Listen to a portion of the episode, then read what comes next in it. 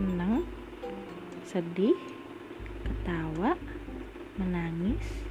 cemburu, marah, sayang, cinta,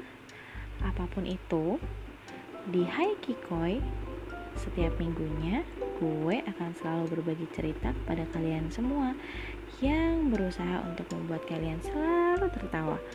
dan selalu mengucap syukur karena dengan bersyukur kita akan selalu merasa bahagia.